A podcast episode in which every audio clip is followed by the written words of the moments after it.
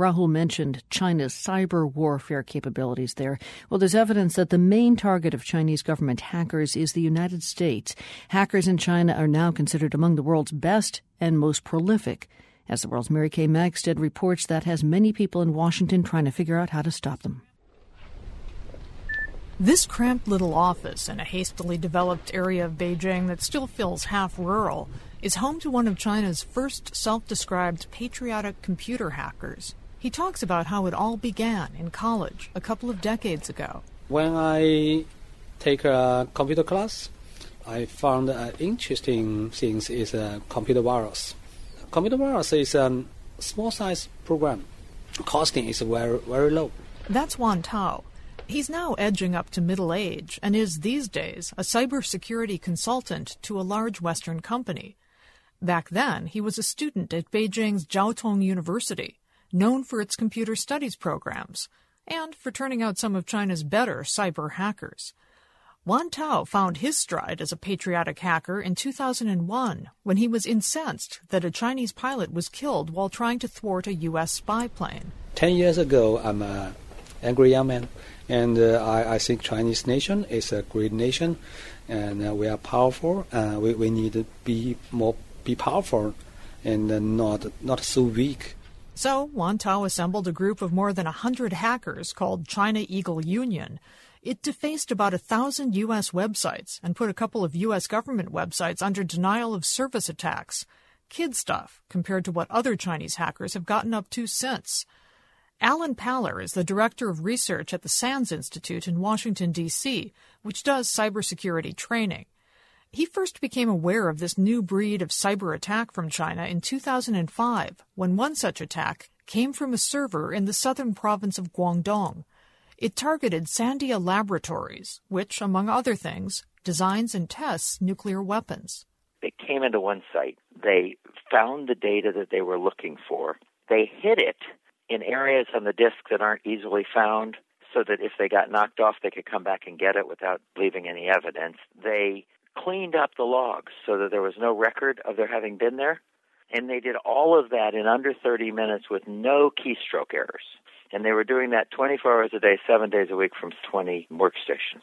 Which led Paller to conclude it was probably an attack by the Chinese military. Many subsequent attacks have been traced back to servers in China, including to the Beijing headquarters of the Public Security Bureau. China's official reaction to accusations the government is involved in hacking is to be affronted, as in this comment last year by Foreign Ministry spokesman Hong Lei. He said, hacking is an international problem, and China is also a victim.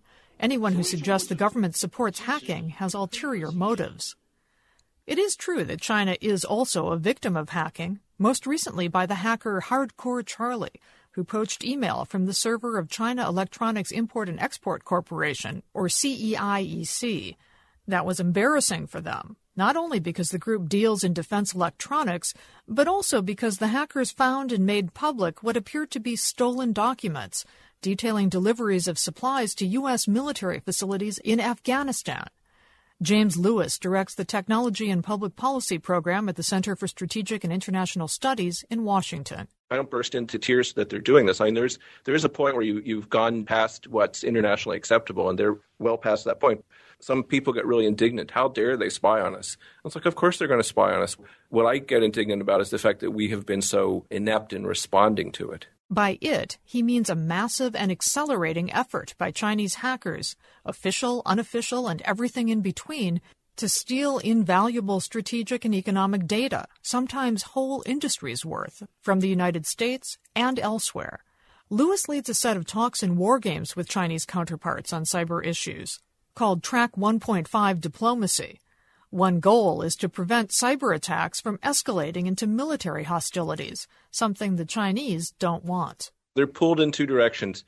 They don't want to fight with the U.S., they like the fruits of espionage. They really got some good stuff. So, they, what I detect is a really high degree of ambivalence. They like doing it, they know it's painful, so they're not at a point where they're ready to give it up, absent some kind of external pressure.